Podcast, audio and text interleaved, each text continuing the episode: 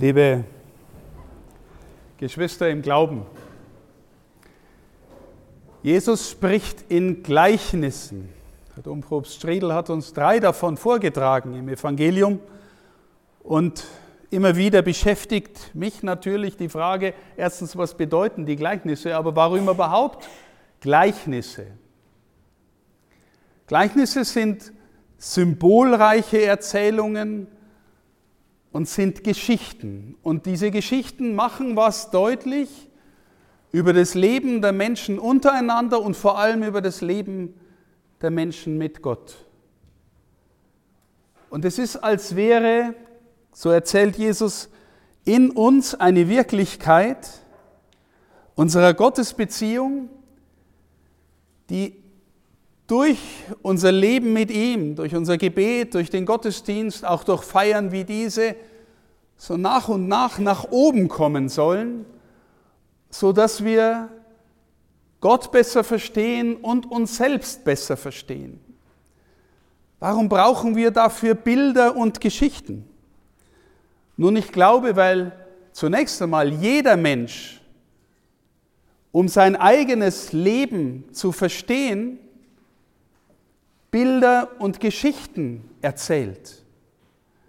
Wenn ich Sie fragen würde, wer Sie sind, woher Sie kommen, was Sie ausmacht, dann erzählen Sie mir wahrscheinlich aus Momenten in Ihrem Leben, die Ihnen wichtig geworden sind. Vielleicht, wie Sie Ihren Ehepartner kennengelernt haben. Vielleicht, wie Sie Ihren Beruf entdeckt haben. Vielleicht, wie Sie manche Leidenschaft, die in Ihnen ist, gelernt haben zu verstehen, dass das ist, was, was sie im Innersten ausmacht.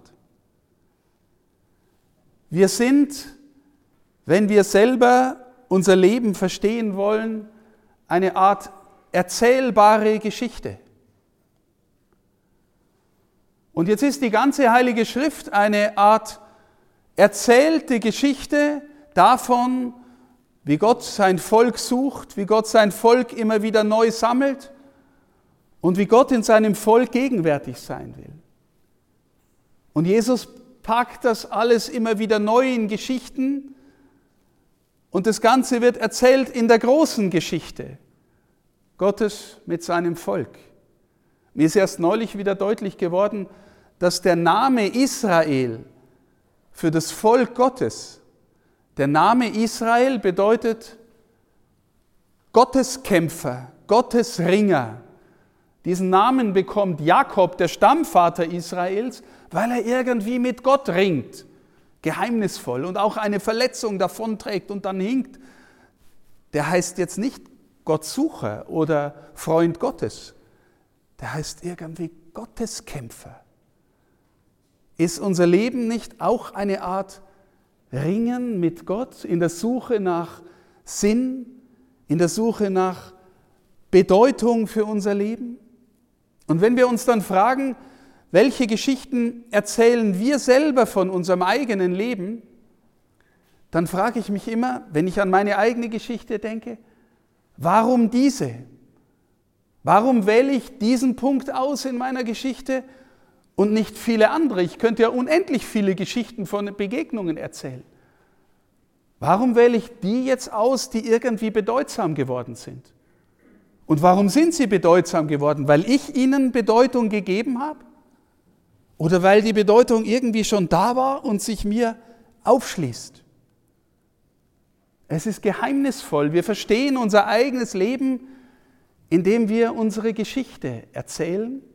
Und dazu brauchen wir oft Bilder, Gleichnisse, solche wie Jesus. Von den drei, die der Dompropst vorgetragen hat im Evangelium, möchte ich eins auswählen, weil ich glaube, an dem auch beispielhaft etwas deutlich wird. Zunächst also das Gleichnis vom Senfkorn. Jesus sagt, das Kleinste unter den Körnern, ähm, und wenn man es aussät und es wächst dann, dann wird es ein großes Gewächs und die Vögel des Himmels können in seinen Zweigen nisten. Wie kann man das verstehen? Ich denke an meinen Ordensvater, den heiligen Don Bosco, der sein Leben dafür reingesetzt hat und reingehängt hat, damit das Leben von jungen Menschen gelingt. Don Bosco erzählt die Geschichte, wie er als junger Priester in einer, in einer Kirche in Turin war und einen, einen arbeitslosen Maurerlehrling getroffen hat, der dort irgendwie sich aufgewärmt hat. Und der Mesner wollte den verjagen, weil er geschlampert dahergekommen ist, weil er nicht wusste, wo der herkam. Und Don Bosco hat gesagt, halt, hol den zurück, das ist mein Freund. Und dann ist er mit ihm ins Gespräch gekommen und hat gesagt, soll ich dir helfen, darf ich dir was beibringen, kommst nächsten Sonntag wieder und so. Und so ist seine Freundschaft entstanden mit dem Jungen. Und er hat äh, dann gesagt am Ende, wir haben Ave Maria zusammen gebetet. Ich glaube, er hat es ihm noch beigebracht, weil er es nicht konnte, der Bursche.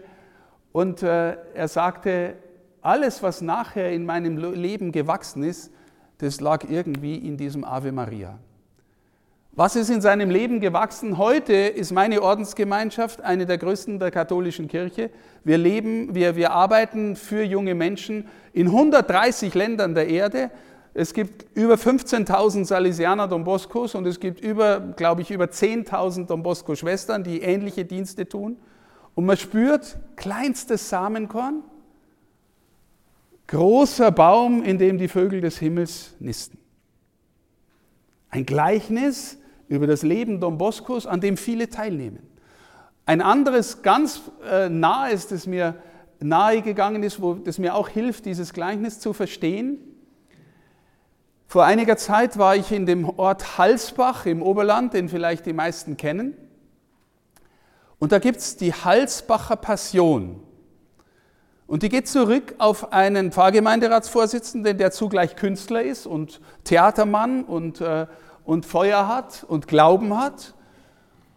Und er hat irgendwann angefangen, in seinem Ort hat er die Idee aufgebracht, könnten wir nicht eine Passion spielen, also die Geschichte Jesu.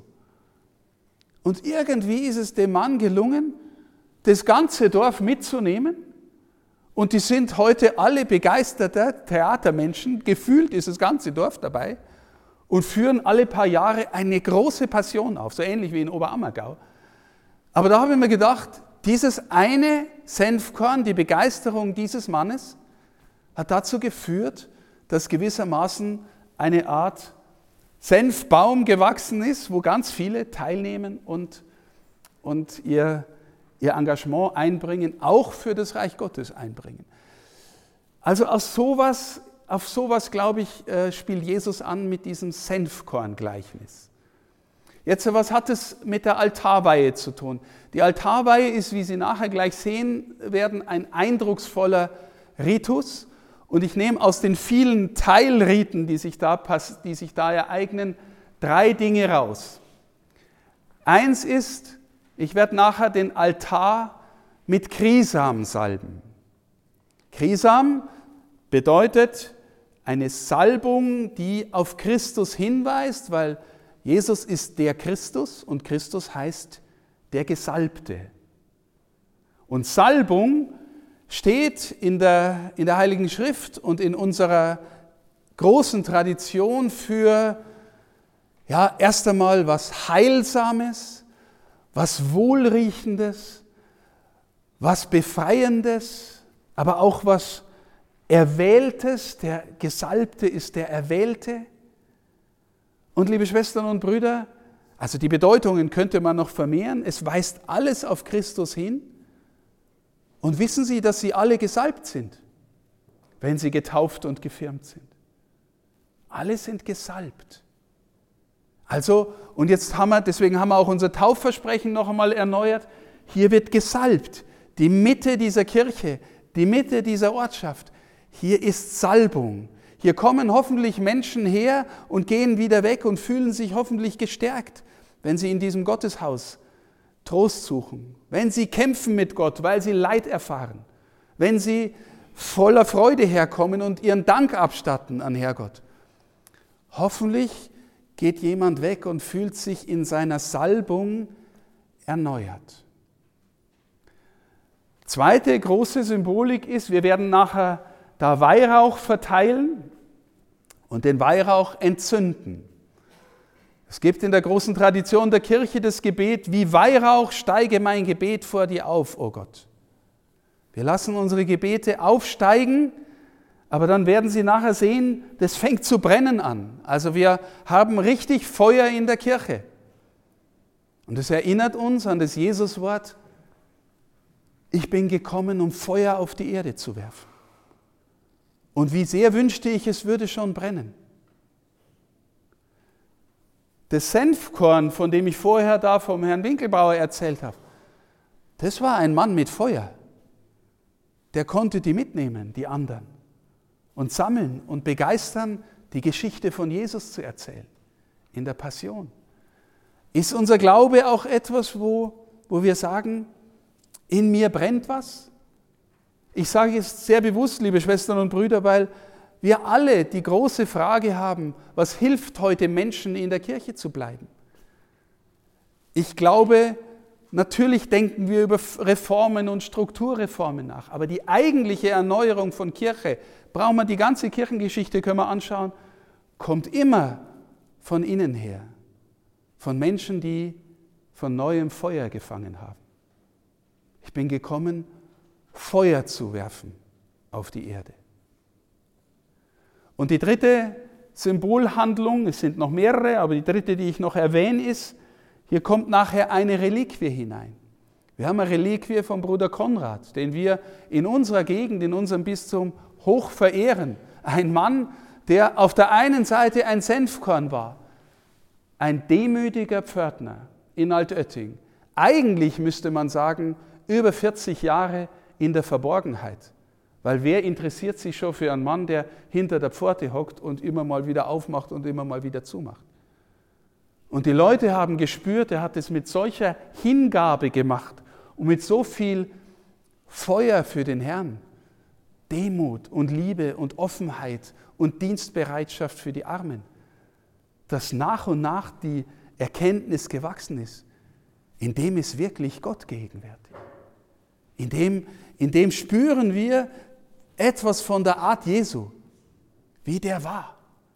Deswegen verehren wir auch die Reliquien, die Hinterlassenschaften, weil wir spüren, da sind Menschen, die sind so erfüllt gewesen von der Gnade Gottes, dass wir uns in, unser, in seiner Nähe besser fühlen, vielleicht zu besseren Menschen geworden sind, die Salbung gespürt haben, das Feuer gespürt haben und vielleicht auch in unserem eigenen Gottesverhältnis und in unserem Gebet wieder gewachsen sind.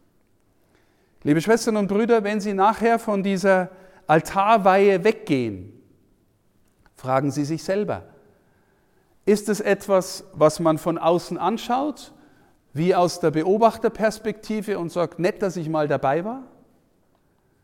Oder wird es womöglich sogar Teil Ihrer eigenen Lebenserzählung? Bei der Altarweihe habe ich vielleicht von neuem verstanden, worum es in meinem Glauben geht. Dass ich ein Mensch werde, der mit Gott lebt, der auch mit ihm ringen darf, aber der auch vielleicht sich als Gesalbter empfindet, weil wir gesalbt sind in der Taufe und in der Firmung und deswegen beschenkt und wo wir wissen, wo wir hingehen, wenn, uns, wenn wir zu kämpfen haben, wenn es uns schlecht geht. Und vielleicht legt auch etwas von dem Feuer, das wir gleich sehen werden, sich in unser Herz. Und wir sagen, wie schön, dass ich glauben darf. Und ich möchte von dem, an den ich glaube, auch anderen erzählen, berichten, sie mit hineinnehmen. Jesus ist gekommen, um Feuer auf die Erde zu werfen, aber nicht, dass es einfach brennt, sondern dass wir hineingeholt werden in die Familie der Gotteskinder und möglichst viele mitnehmen. Wir erleben gerade genau das Gegenteil. Das liegt an vielen Faktoren dieser Zeit. So viele Menschen gehen weg. Aber wir haben, uns gelingt es so selten zu, deutlich zu machen, was die Mitte der Kirche ist.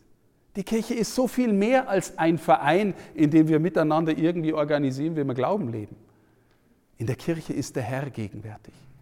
Mit seinem Feuer, mit seiner Hingabe, mit seinem Wunsch, uns zu sich zu ziehen und hineinzuziehen. Möge diese Altarweihe vielleicht ein Teil ihrer Glaubensgeschichte auf ihrem Lebensweg werden und nicht nur etwas, was sie von außen beobachten und morgen wieder vergessen haben. Der Herr segne uns dazu. Amen.